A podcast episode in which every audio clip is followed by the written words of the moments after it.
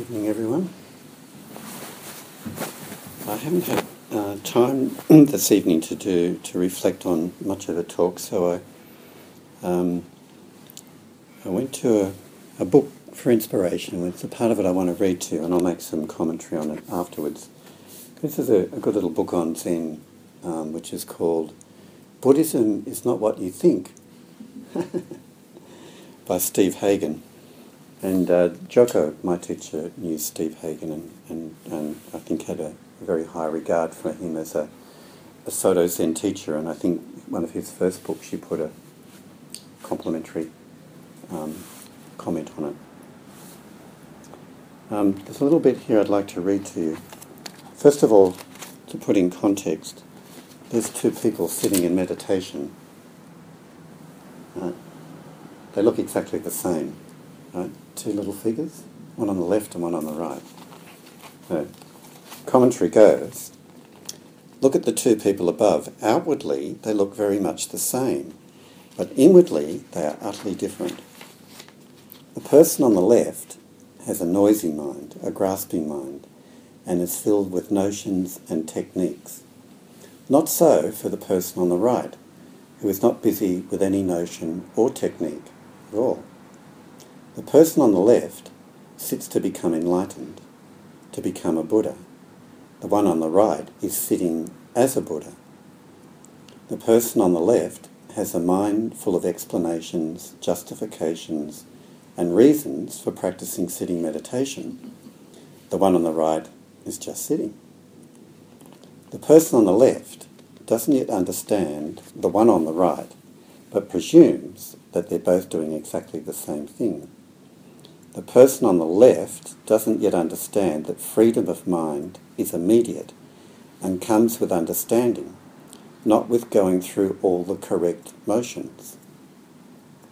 The person on the left doesn't understand that they can't go after what they think they're going after. The person on the right, on the other hand, has no reason to do what they're doing.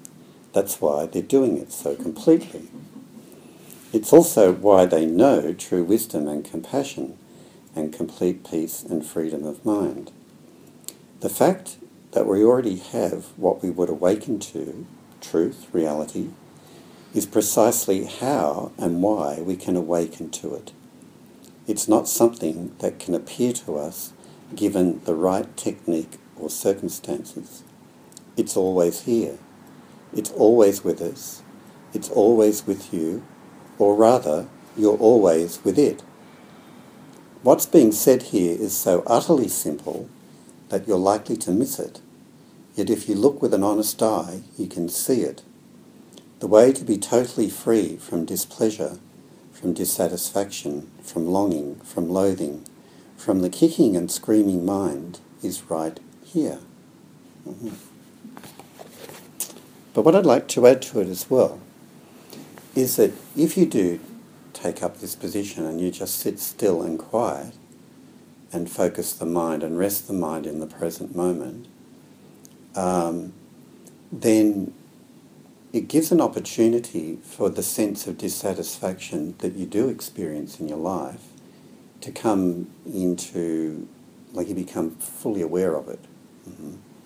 And uh, it's, it's it's it's it's there in a very stark kind of way, because um, our lives are filled with strategies and so on to actually just keep running away from the feeling of dissatisfaction we have inside. They're like a stream of dissatisfaction that comes and goes, and not feeling fulfilled in some kind of way. And so, so instead of just being able to stop and cut off all the escape routes and just be with it, we devise all these elaborate ways of escaping from it. And we're off on our own deluded track, not listening to this, but going after the next thing that we think is going to find fulfillment. Mm-hmm. And so practice is about taking up this position, being quiet, being still, being focused, being in the body, and not running away. Not, not trying to, no more trying to escape from the feeling of dissatisfaction that comes up. And when we do that, it's then transformative. And the word satisfaction um, has a similar root to the to the word sated. It kind of means the same thing. And to be sated or satisfied, in a sense, is to feel like, it's like having had a good meal and you don't eat, need to eat anymore because you're full, right? And um, that's what comes with doing um, Zen training year after year, is that is that as you sit with the dissatisfaction rather than acting it out or avoiding it, um, something transforms in that you sit and there's this feeling of satisfaction through your being rather than something's missing or there's something you've got to chase after, it's, or it's unfulfilling. Mm. And um, just in my day-to-day work, people share with me, you know, comes out all the, the various ways that people discover that they um, run away from that kind of body sensation of dissatisfaction.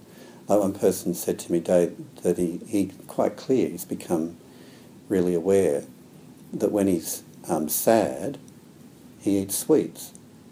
Right? So it's a kind of a way to get away from the feeling of sadness and the dissatisfaction behind it.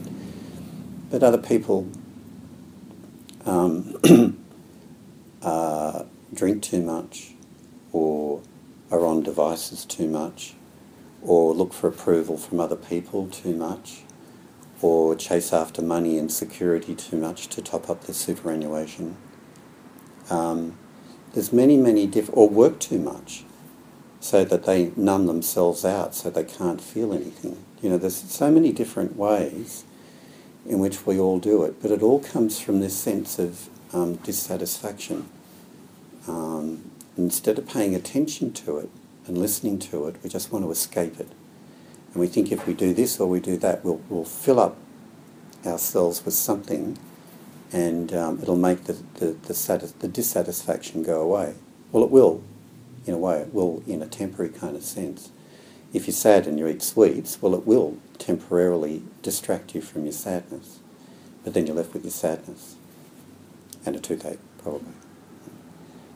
Um, so it's about just sitting, and it's sitting with no purpose or no goal. But if you do that, um, you will experience the stream of dissatisfaction. And it's nothing to be um, ashamed of. It's nothing to feel like you're failing at meditation if that comes up. That's just being in touch with the um, human suffering that we all experience. And so if it's there, be make that what you're present to. In, inhabit the body and be present to the the dissatisfaction. Just allow it to be there. Um, if you do, and as Stephen says in his book there, if you just stay present to it, that's where the the transformation will take place.